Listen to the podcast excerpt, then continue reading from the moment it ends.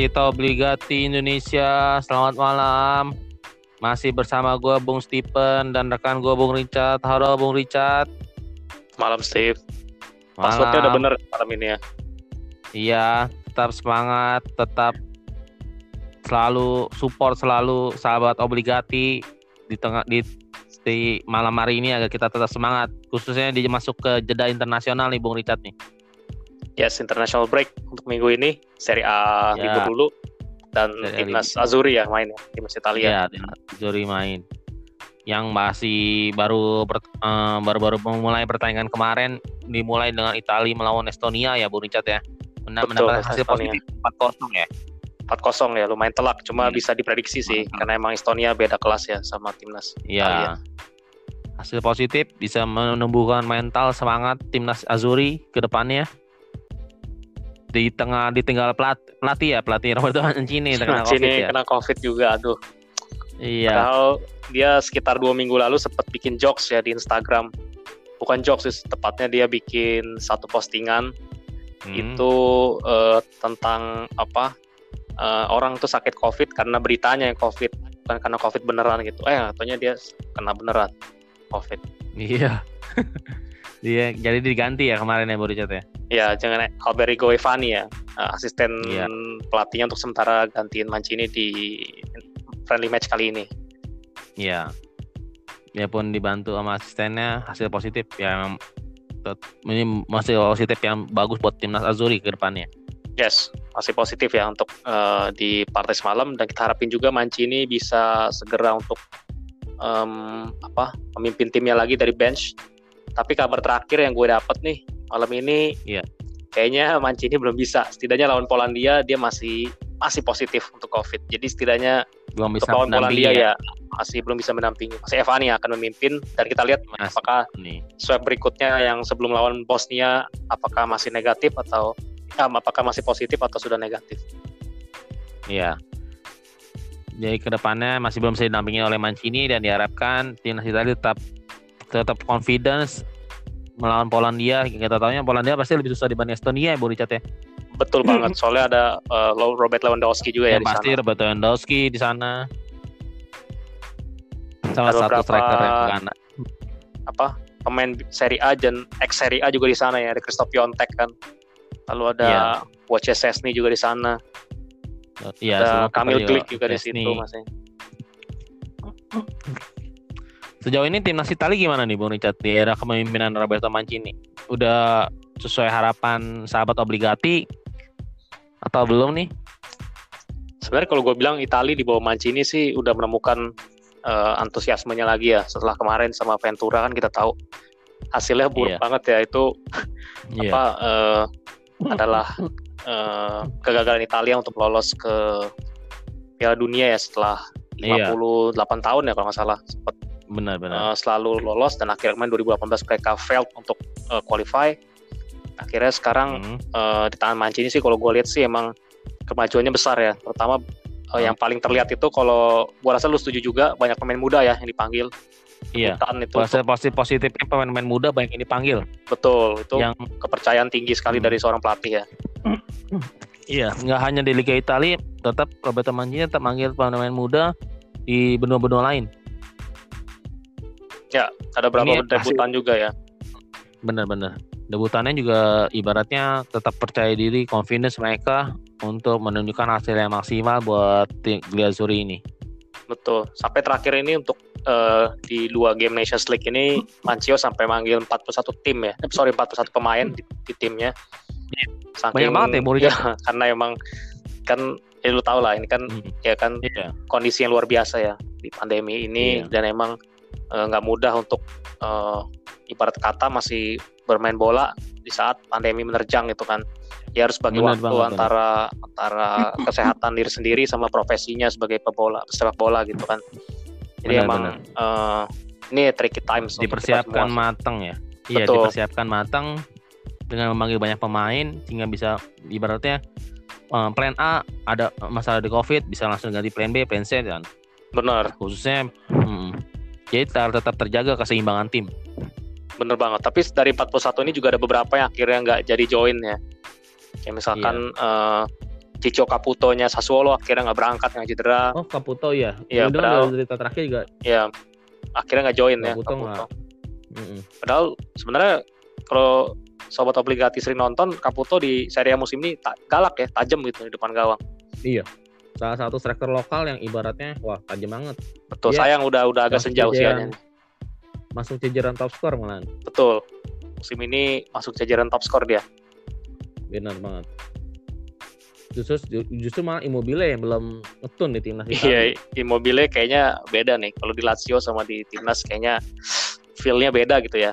Kalau di Lazio kayaknya Iya. seluruh tim itu mainnya support ke dia. Kalau di Itali itu kayaknya belum dapat aja gitu eh, apa Hmm. chemistry-nya sama eh, rekan setimnya. Bener banget, bener banget. Ya diharapkan tetap menjaga keseimbangan tim ya, Bung Richard. Betul. Tapi yang akan turun lawan Polandia nanti Belotti ya yang akan main.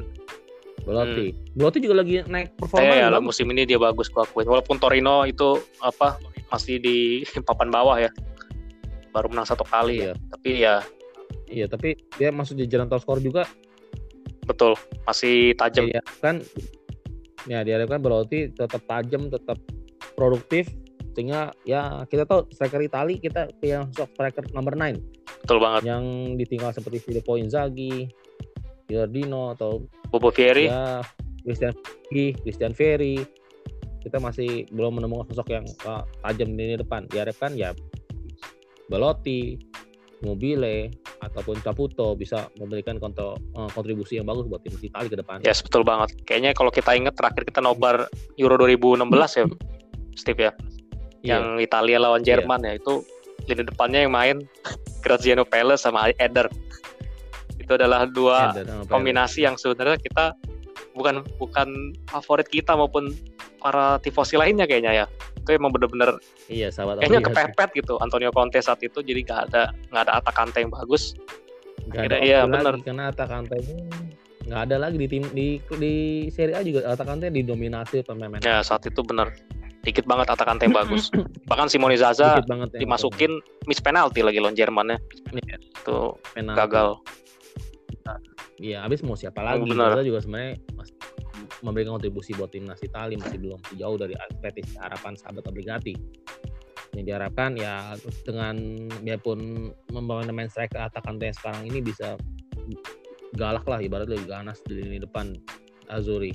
Ada nama dua nama yang gue lihat sih sekarang yang cukup potensial.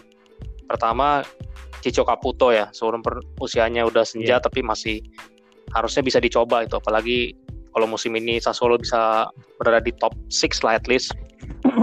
itu peluang dia di skuad Italia Euro nanti itu cukup besar. Yang nama kedua itu lebih muda ya, jauh lebih muda Moise Kean. Favorit lu nih kayaknya Moise Kean.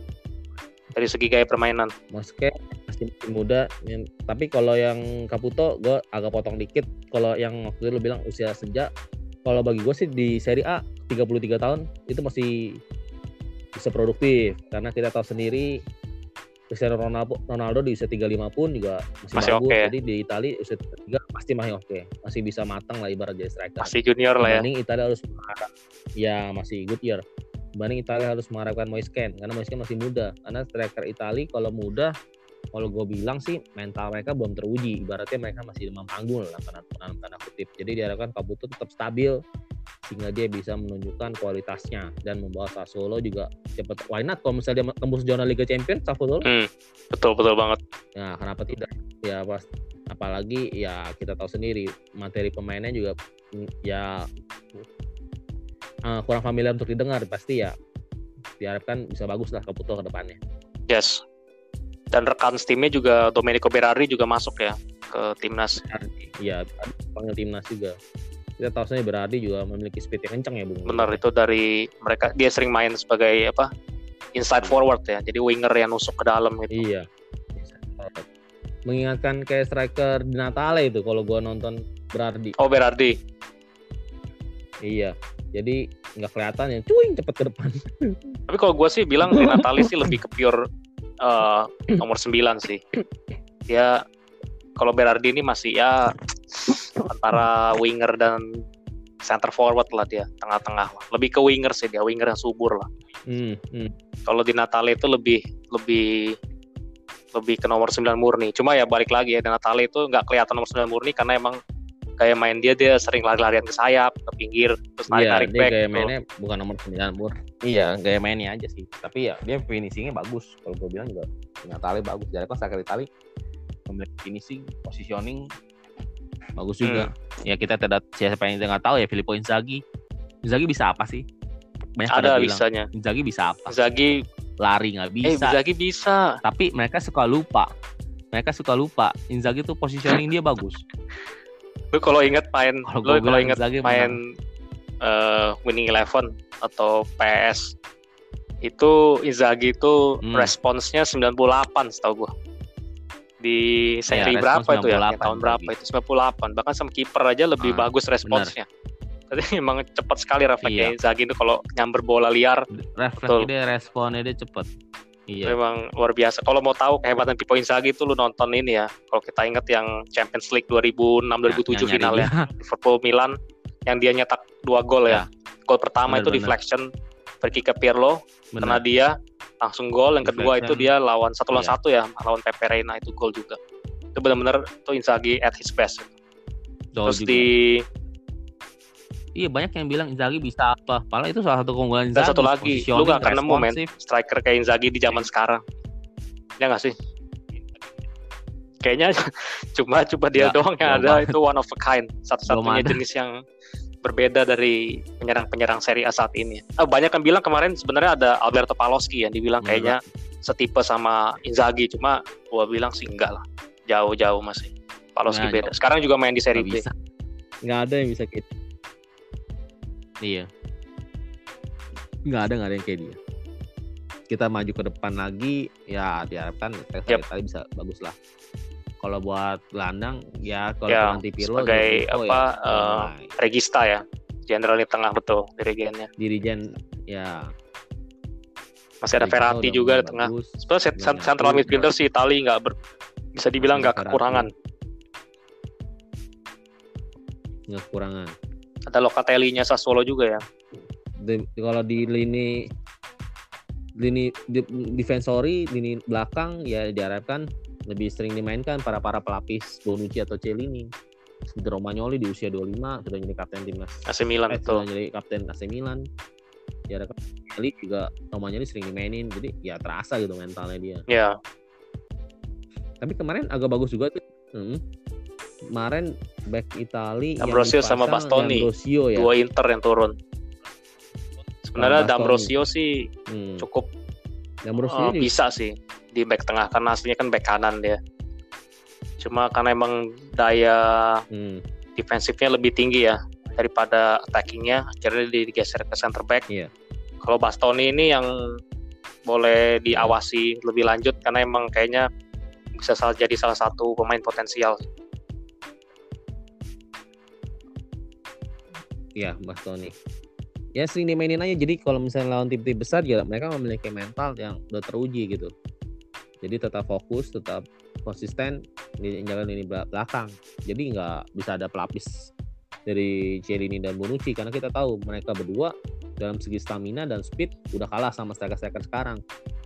Tapi emang mereka ada keunggulan yakni ya mereka punya eh, pengalaman yang luar biasa sehingga mereka bisa mengat- mengatasi dan bisa mengantisipasi striker-striker sekarang. Jadi ya Boricat kalau gue bilang ah, mesti bisa sering-sering dimainin back-back yang masih muda sering-sering Benar, benar. Gua rasa juga Iya, setuju sih. Kayak tapi kayak ini sama Bonucci punya keunggulan kayak lu bilang tadi pengalaman ya. Jadi emang mereka eh, terutama Iya. dari segi Pengalaman membaca mereka, permainan itu ya. Jadi kalau misalkan eh, sobat Hmm. Opeleri tahu back-back Italia ini kan dikenal makin tua makin matang ya. Karena kan apalagi di era dulu sempat ada eh, pemain seperti Maldini, juga Baresi, Bergomi, kemudian Costa Curta itu yang juga di usia senja juga masih eh, mapan ya. Cannavaro juga dan Esta itu juga masih oke. Navarro, Nesta. timnas karena emang mereka punya eh, apa pemahaman terhadap permainan bertahan yang sangat baik sekali ya. Baca gerakan positioning mereka tackling mereka juga Iya. bersih betul. Bisa gerakan, positioning, benar. Mereka nggak perlu lari kencang-kencang, nggak perlu cepat-cepat Iya. seperti Virgil van Dijk gitu, nggak perlu. Mereka tetap posisi cukup positioning, membaca bola, membaca permainan, cukup itu aja kayak Bonucci. Gua Bonucci ya, bagus sih, gitu tapi yang aja. yang gua yang gua Iya, udah highlights dari permainan Bonucci Iya. itu eh, passingnya ya. Dia tipe back yang gua rasa itu ball playing defender. Iya. Jadi emang dari belakang pun dia bisa ngumpan eh, ke depan bahkan kalau lo inget beberapa musim Ke lalu depan. Pep Guardiola sempat ngotot kayaknya itu sebelum Bonucci yang dilepas ke Milan ya kayak Guardiola sempat ngotot pengen ambil Iya, Bonucci dari Sebelum, Juve gara-gara katanya pasnya Bonucci itu kayak pakai GPS jadi dari belakang itu udah sampai ke apa eh, penyerang gitu sampai ke lini depan saking akurat. Iya, betul. Nggak ada sih yang kayak dia. Nggak ada, nggak ada yang kayak dia. yang tipe pemain belakang bisa passing ke depan. Ya top back back top Eropa sekarang ada yang bisa begitu tapi ya cukup sekali dua kali aja Betul. jarang sampai kontinu kayak Bonucci. tapi emang secara keseluruhan sih kalau gue bilang sih back back Italia juga sebenarnya ada penurunan ya dari yang eh, Hmm. para legends di tahun-tahun sebelumnya kalau menurut gua sih nggak tahu kalau menurut lu gimana tapi level dari Chiellini Iya. Bonucci itu sebenarnya sedikit downgrade daripada versi Cannavaro Nesta maupun Maldini Baresi di era-era sebelumnya kalau menurut gua tambah tambah ke sini emang kalau menurut gue sih eh, dibanding sama Cannavaro Hmm. Nesta masih bagusnya Cannavaro Nesta. Tapi downgrade-nya nggak terlalu parah jenjangnya. Tapi yang gue ngeri ya dari Cielini Bonucci turun ke bawahnya ini kayak jenjangnya gapnya masih jauh. Kalau gue bilang ibaratnya tuh mereka nggak ada pelapisnya sama sekali. Dan ibaratnya kalau pelapisnya pun masuk anak SMP ganti anak kuliah gitu. Kalau gue bilang gapnya terlalu jauh. Karena banyak pemain-pemainnya backnya tuh kalau menurut gue ya yang ini udah dimainin di langsung main jadi lini belakang line up lawan tim-tim besar mereka kayak bingung gitu kayak nggak menemukan rasa percaya diri kayak biasa mereka main di klub. Jadi diharapkan ya para pemain muda bisa meningkatkan kepercayaan dirinya aja sih. Sebenarnya sih mereka bagus-bagus Romagnoli Ambrosio kalau gue lihat belum Acerbi. Itu kalau di klub kalau lagi Eh, confident tapi lu kalau nyebut satu nama nih. Angelo Okbona enggak enggak gue bercanda. Angelo Okbona yang udah di West Ham United. Kalau kau bilang oh bonus jadi melempem ya masuk Liga Inggris. Iya.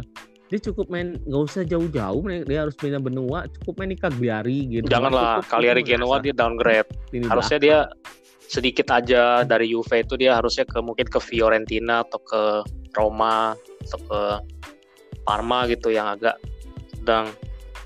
Tapi kan masalah masalah Iya. eh, minat gitu. Kalau gue bilang eh, kalau minatnya tim-tim papan atas ya syukur. Okbona Okbona salah pindah pindah pindah lain benua. Jadinya Liga ya jauh dia satu langsung. kelihatan kedua menurun dia.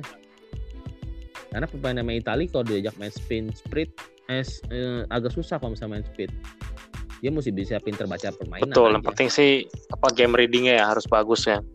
Mm-mm. Game readingnya mesti bagus kalau buat back-back Itali. Karena ya siapa yang nggak tahu Itali itu terkenal oleh defensorinya lu yang luar biasa lini belakangnya yang Rendel betul ibaratnya. emang gue setuju sama lu sih. Terutama dari segi pelapis yang kayaknya masih kurang ya untuk eh, Mm-mm. apa defensore ya. Apalagi back tengah ini. Defensor ya, iya ini, ini, back ya menurut gua yang agak perlu diperbaikin lah. Khususnya juga untuk ini wing, wingbacknya gimana nih kalau lo lo Richard Emerson Palmieri di kiri di kanan belum ada yang belum ada yang fix banget sih menjanjikan kanan tuh dia sering pasang Lorenzi lah, Di Lorenzo lah, dan Marusio kadang-kadang atau atau di lo- sempat Continya Milan juga Mm-mm. sempat masuk betul. Spinazzola lebih banyak di kiri Spinazzola. kalau di timnas. Spinazzola, Emerson Palmieri, terus sekarang juga manggil Crisito tapi Crisito cedera. iya Lalu sempat siapa lagi Biragi, Biraginya Fiorentina juga gua bilang- masuk. Biragi iya suka dimainin kayak Criscito sama Spinazzola itu beda banget Ya, Spinazzola betul betul. Karena belakang, emang Criscito di basicnya belakang kan back tengah kan. depan. Waktu di Juve pertama kali dia back Iya. tengah. Kalau Spinazzola emang lebih ke Iya. arah wing back ya, bukan full back. iya Jadi emang sayap gantung mainnya. bener Tapi lu nggak sebut satu benar. nama lagi nih, Lord. Lord ada satu Lord lagi di fullback. Di lini belakang. Di fullback Lord. Lord Lord ini membela dua klub dua dari tiga tim besar Italia. Bisa main sisi kiri sisi kanan. Bisa nebak kan Lord siapa yang gue maksud?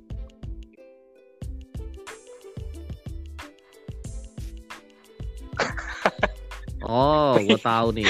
Iya, Desilio sekarang ya? udah pindah ke Olympic Lyon ya, ke Prancis. Iya, Olympic Lyon. Iya cedera terus ya. kaki kaca itu, Pak. Terus gue nggak seben- sebenarnya gue nggak lihat hebatnya Iya, Silio dia nih apa dari dulu bingung gue. Gue dia pindah dia dari Milan. Gue ngobrol sama Milanisti Milanisti ribut dia mediocre. Calabria muncul dia jadi cadangan juga mereka biasa-biasa aja. Kita ke Juve juga kadang starter kadang enggak kan gantian kan Mm-mm. sama si Alexandro lapis betul. Iya. Kadang-kadang juga di ke kanan Tim juga, juga. ada Cuadrado sama eh, Danilo sama Cancelo ya saat itu ya. Juga jarang main juga De Silio ini. Iya. Tapi udah ada jaminan Iya gitu, timnas, cuma Pak, ya ya apa nggak ada orang lain gitu cuma ya, ya emang masih hmm, balik ke minat pelatih juga sih. Kata pelatih pelatih pelatih timnas juga pada demen sama dia. Mungkin karena bisa mobilitasnya Ya, pemain di kiri back kanan gitu. main dua ya. sisi sih sama baiknya. Mungkin karena itu kali. Nah, kok- lu kan tadi kan agak nyinggung Lord nih. Ada pemain striker depannya Itali juga sama tuh, Pak. Kalau gue bilang, Bung. Eh ya oh Tahu lah Bernardeschi Bernardeschi kayak Lord gimana kayak Berna. mainnya. Lord Berna. Ya seperti itu di timnas di timnas jaminan masuk timnas yang pasti. Malah kemarin nyetak lagi lawan Estonia. Jadi dia menjawab semua kritik yang bilang Bernardeschi bisa apa sih? Bernardeschi ngapain? Gak ada gunanya pemain. Cuman lari sampai depan dia bingung mau ngapain mau passing atau mau umpan apa mau tendang. Dia bingung. Dia nggak ada inovasi ke depan. Bernardeschi tapi kemarin nyetak deh kayaknya dia balas semua menjawab semua kritik. Sampai-sampai gue pernah baca di kritikan di Juventus Juventus ini ya ya itu ibaratnya Bernardeschi nggak usah dimainin. Kalau dia dimainin nggak pernah menang Juve. Seri malah dia malah waktu lawan Lazio udah menang dimainin seri jadi satu-satu ada yang bilang kayak gitu Pelanggaran lawan ya? Barcelona mendorong sendiri Ansu Fati ya dari belakang nih saat itu Ya, pelanggaran dia. Ansu Fati. Ya mungkin para penggemar Bernardeschi ya bukan maksudnya kita memojokkan mereka ya, tapi karena lihat dari gaya pe- permainannya akhir-akhir ini di Juventus yang kurang kurang ya kurang menjanjikan. Jadi ya tapi tapi tetap dipanggil timnas Itali itu aja sih. ya Tapi dia menjawab semua kritik. Kayaknya emang gol mungkin di timnas dapat motivasi berbeda sih cuma emang di Juve sih gue bisa bilang Bernardeschi salah satu yang eh, apa Hmm. mediocre lah ya untuk untuk level Juve kan apalagi sekarang mereka udah ada Chiesa juga kan ya Bernardeschi tetap dipasang ya sama satu lagi Iya. Stefan El Shaarawy ya yang walaupun udah pindah jauh-jauh ke Siapa? Shanghai juga masih dipanggil sama Mancio gitu Mm-mm. Karena Emancio udah tahu gaya permainannya dia. Banyak sih pemain-pemain, lu setuju nggak tahu deh, lu setuju apa nggak dari eh, opini gua. Banyak pemain-pemain yang Mancini udah tahu si A, si B, si C dan dia yakin si A, si B, si C ini kok bisa kontribusi sama dia, tetap dipanggil sama Mancini biarpun di klubnya. yes kayaknya ada, ada beberapa nama ya. Gimana Kalau kita sebut lihat? kayaknya ada Emerson Palmieri juga ya cadangan abadi di Iya. Chelsea. Bahkan sekarang udah ada Ben Chilwell di Chelsea. Dia nomor Bener. tiga loh, Tapi prospek tetap- kiri di bawahnya Marcos Alonso bahkan. Tapi Hmm. masih dipercaya sama Mancini timnas. Terus juga ada eh, Kevin Lasagna yang rasio golnya rendah banget di Udinese, tapi selalu dipanggil sebagai pelapisnya Pelotti sama Immobile. Gue gak ngerti kenapa Kevin Lasagna selalu masuk.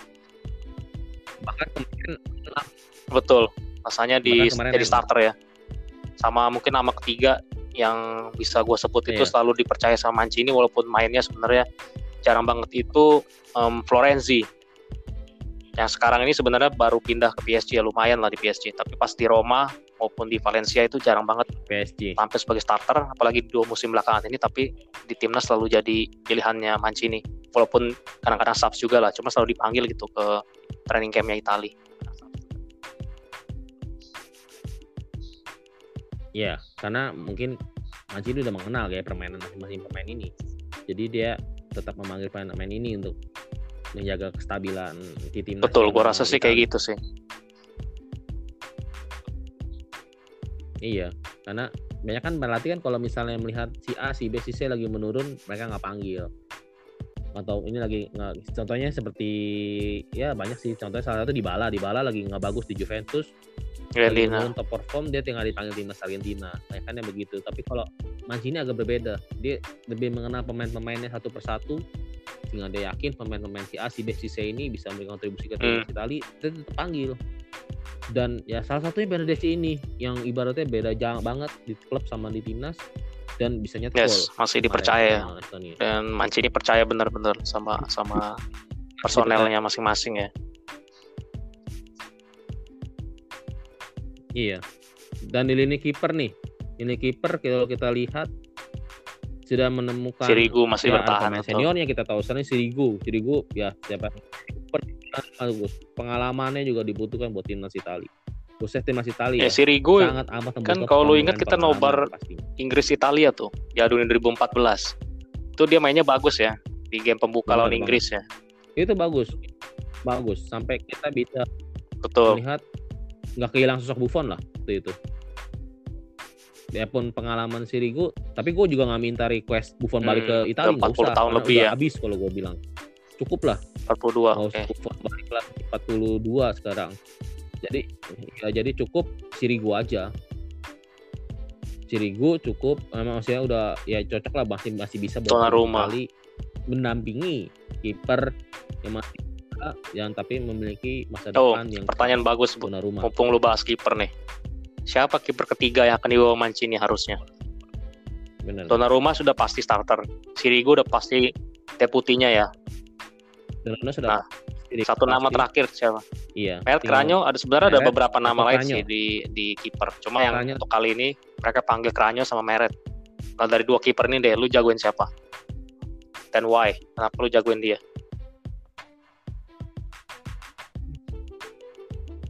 Kalau gua lebih ke arah Meret sih Pak kalau gua. Karena kalau misalnya gua bilang Kranyo, Kranyo emang lagi naik top perform, tapi kita lihat dia bisa bertahan lama nggak dalam segi sisi pelapis ini. Jadi kita lihat kalau Meret dia udah sering masuk timnas. Emang sih kadang gue juga agak bar- baru kepikiran satu lagi Perin. Oh, lu pikir Perin oh lu lu membayangkan Perin. Karena gua membayangkan gua membayangkan Perin nama lain selain Perin. Oke. Perin kalau di luar nama Kranyo sama Meret kalau versi gua. Perin karena gua ngeliat Perin juga refleksnya bagus, cuman dia masalah cedera sama inconfidence. Perin masalah situ aja sih. Kalau Meret, Meret juga sama inconfidence ada kelemahannya. Kalau Kranyo emang lagi confidence bagus, dia lagi bagus saat saat ini karena ya boleh sih kalau misal jadi tergantung kebutuhan Italia gitu. Mere- Mereka lebih mengarah pengalaman atau emang lagi top perform. Kalau top perform ya Kranyo why Hmm. not panggil untuk pelapis kiper ketiga. Tapi kalau buat timnas Itali kiper ketiga ya balik ke Mancini sih. Mereka dia akan ngambil yang lagi sedang top perform atau yang, sudah terbiasa dan memiliki kontribusi ataupun pengalaman di timnas Itali Meret. antara Perin atau Satu nama Meret. lagi tapi Kalau lagi satu lagi siapa kata lu? orangnya. Pierluigi Golini, Atalanta. Iya, itu yang kiper raksasa itu harusnya oh, bisa Golini jadi Atalanta. eh, pesaing bagus buat Donnarumma di eh, timnas ya. Sama-sama raksasa nih kayak Donnarumma. Cuma kalau Hmm. disuruh kenapa? Tapi nggak kesaing Pak. Kalau gue bilang Hmm, Donnarumma kecuali gol ini mungkin pindah ke Inter ganti Handanovic. Mungkin bisa ada peluang. Karena balik lagi di mana pemain itu bermain itu berpengaruh. Kalau lu main di tim besar, exposure lu lebih besar. Nah, ini iya. tapi gue rasa kalau misalkan ini Ngaruh. battle between Kranyo sama Meret, gue sih lebih megang Kranyo. Karena Meret itu low, confidence-nya low banget. Gue lihat dia musim lalu berapa kali di replace Hmm. sama Ospina ya di Napoli. Karena balik lagi taktiknya Napoli itu Gattuso maunya playing from Iya. the back. Kipernya harus bisa main bola di belakang. Harus bisa terima back pass, harus bisa ngumpan ke center back ataupun full back dengan cepat dan akurat. Meret tidak punya confidence. Berapa kali diumpan salah. Bola hilang, salah umpan. Ospina masuk, Ospina lebih bagus. Musim ini pun dirotasi ya. Kadang Meret turun, kadang Ospina turun. Tadi gue rasa untuk untuk long termnya Meret ini sebenarnya bahkan ya even lu aja nggak bisa ngalahin Ospina gitu yang udah veteran di Napoli. What do you expect dari timnas gitu kan untuk Iya. lu geser Donnarumma atau lu challenge Sirigu di posisi nomor 2 di bawah Donnarumma. Jadi gue rasa sih lebih ke Kranyo sih. Dan Kranyo juga musim lalu performanya turun karena eh, cedera ya, cedera panjang ya. Diganti Robin Olsen di Cagliari. Musim ini dia Cedera. Iya. kayak lu bilang tadi dia lagi eh, top perform juga. Ya, karena emang musim Top lalu ya perform. mungkin Iya. dia udah cedera cukup lama, musim ini bisa eh, lebih fit gitu mainnya. Ya gue rasa sih gue lebih unggulin Kranyo sih di posisi kiper ketiga di bawah eh, Donnarumma sama Sirigu. Kiper ketiga. Hmm. Tapi untuk eh, untuk Donnarumma Sirigu ya kayaknya masih top 2-nya masih ya. dua itu. Gua rasa Sirigu juga setuju. Bahkan nah gua balikin ke lu lagi. Mendingan Sirigu apa Donnarumma uh, kalau Secara teknik ya. Buat timnas yang eh, buat kiper nomor Kalau misalkan ini game uh, turnamen gitu Ya. Ya, ibaratnya udah masuk turnamen dong, Pak. Soalnya Nations kan League atau Euro ya, nih. Kalau misalkan Euro, sorry kalau Nations League, kalau Euro sih gue pasang Euro. Karena bagaimanapun lu cari yang benar-benar uh, secara apa klub juga dia main kan walaupun mainnya cuma di Europa League ya cuma secara kompetisi dia main di kompetisi Eropa iya dan emang kompetisi ini ya. betul dia main di AC Milan dan ketiga itu mm -hmm. uh, lu harus mikir Betul, secara kualitas, dan long term ya di di timnas apakah lu mau mempercayakan yeah. kiper ini juga di masa yang akan datang gitu. Gue pasang Donnarumma. Tapi kalau untuk level Nations League, gue nggak ragu gue pasang Sirigu. Karena Nations League ini kan sebenarnya turnamen, tapi turnamen lebih ke arah ya semi friendly lah ya kita boleh bilang ya. Jadi gue rasa sih nggak ada salahnya kalau Donnarumma yeah, masih yeah. Uh, kurang fit ataupun nggak perform di Milan. Tapi saat ini dia sedang bagus sih. Misalkan agak off off uh, performanya agak off gitu, Sirigu bisa masuk. Cuma balik lagi sih untuk turnamen besar sih harusnya Donnarumma. Dan jadi kiper nomor satu si Gigio betul. Kalau menurut gue rasa masih Gigio. Iya. Sama, setuju gue juga Donnarumma. Karena buat long termnya juga bagus dan Donnarumma dan segi kualitas juga Donnarumma lebih bagus dibanding Sirigu. Refleks. Sirigu hanya pengalaman. kalau gue bilang refleks. Pengalaman. Refleks masih menang Sirigu. Pengalaman. Refleks Dona Uh, tergantung sih. Kalau gue lihat Ronaldo bagus sih. Kalau gue bilang masih kemarin yang lawan siapa ya? Gue nonton terakhir gue nggak nonton gue nggak nonton game gue nonton highlightsnya. Hmm. Torino lawan Genoa atau lawan siapa Sirigu itu hmm. save dari arah point blank range. Tembakan dari arah point blank. Yang itu sebenarnya hmm. kalau kiper biasa lo pasti jebol lah. Tapi dia langsung ngerespon cepat. Jadi gue rasa Sirigu ini yeah. masih masih masih hidup lah masih bagus masih bagus. Cuman ya balik lagi uh, masing-masing ada kelemahan juga. Biarpun Sirigu juga ada kebobolan Donnarumma juga. Tapi untuk kiper nomor satu pilihan gue tetap Donnarumma tuh ya dan kalau Donnarumma main dia adalah kiper ya. uh, pertama ya. Setelah Francesco Toldo di Piala Eropa 2000 yang mampu geser Buffon. Karena dari setiap turnamen tuh Buffon dari Piala Dunia 2002 sampai kemarin Euro 2016 itu Buffon terus ya timnas. Mm -hmm cuma sempat di Piala Dunia 2010 nah, itu Marketti ya. ya. Kalau lu inget juga kan Federico Marketti masuk gantiin Buffon ya, karena Buffon Marketti. cedera, tapi seharusnya itu Buffon yang kiper utama gitu. Gagal kita gagal paling bawah ya di grup saat itu. Gak lolos, padahal juara bertahan. Iya benar, Marketti gagal juga. Buat sih masih mau eh, kalau balik, one last game kan buat perpisahan, yeah. friendly kayak lawan siapa ya Mancini kalau berbaik hati kasih dia perpisahan good farewell gitulah nggak apa-apa satu game lah one last game. Tapi kalau untuk di turnamen gue nggak nggak. Kalau di luar perpisahan gue rasa dia udah dapetin iya. momen dia di World Cup 2006 Karena juga kan saat jadi kampion gue rasa cukup. Udah cukup. Nah untuk ke depannya nih next game Polandia Bosnia. ya sebelum Polandia Ay, lawan tenang Bosnia nggak ada di Jeko nih. Bosnia. Tenang dan Pjanic juga jadi cadangan di Barca jadi nggak nggak setajam dulu Pjanic nggak se tapi kemarin Pjanic Juve main ya? main apa hmm. lawan Juventus Pjanic? Karena mungkin turunin karena iya dia main, hmm, udah kenal ya yeah. permainan. Kalau gue bilang ya, Pjanic pasti ada, masih line up sih ada figur lain. Karena bosnya ya ya gak ada figur lain. Kita tahu sendiri ini ya di timnas Bosnia bosnya siapa lagi kalau bukan Pjanic yang masih Betul. main nomor 10 nya kan bos Pjanic Tulic juga. juga kayaknya nggak dipanggil. Lagi cedera iya, ya, pasti. Sana Tulic Lazio iya. Iya benar. Lagi cedera. Makanya ya banyaknya pemain-pemain yang dulu pernah main di Liga Italia. Ya Bosnia. Banyak kan iya. Ya diharap uh, jadi ya Polandia yep. setelah itu ketemu Bosnia ya. Diharapkan dapat kalau gue rasa sih Polandia kayaknya berat juga sih. Tanpa mengecilkan kehebatan timnas ya. Cuma kayaknya Polandia juga udah berkembang jadi Polandia, salah satu negara yang hmm. cukup alot kalahkan. Ya kira-kira kayak Kroasia gitulah. Kayak lu menang juga susah-susah juga. Tapi kita nggak bisa Iya, tapi kita nggak bisa mengecilkan kayak Prancis bisa menang Tapi Prancis emang trennya menurun, men. Sejak mereka jadi juara dunia itu kayaknya udah Iya. udah udah ini banget udah menurun ya diharapin bisa menang deh 6 poin di dua laga ini Iya. Yap.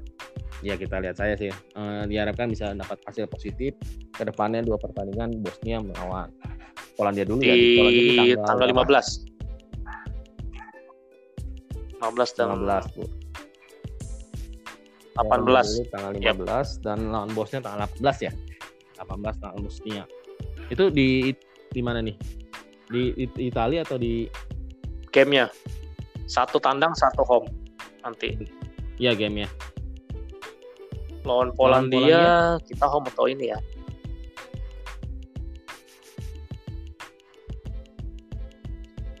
Di Azuri home apa away nih lawan Polandia? seingat gue uh, Nations League. Yang pasti lawan Belanda kemarin udah lumayan ya kita.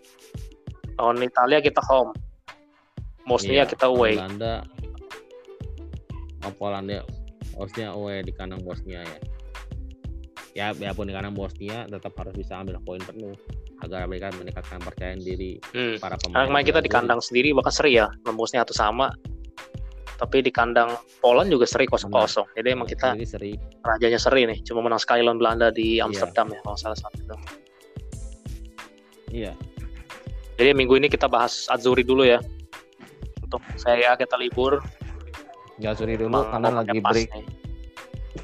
karena lagi break ya break dari Serie A jadi nanti kita lihat hasil-hasil positif diharapkan bisa didapat oleh Gri Azuri jika nanti di next episode podcast kita kita update bahas hasilnya sama- nih Kita akan balik ke Serie A lagi ya untuk next week. Iya benar buat next week. Semoga sahabat obligati tetap setia dukung dan support channel kita podcast kita obligati. Terima Thank kasih. Bung you, Richard ya atas kesempatan waktu ini. Iya, tetap semangat, tetap dukung selalu sahabat obligati podcast kita kali ini. Ciao. ciao.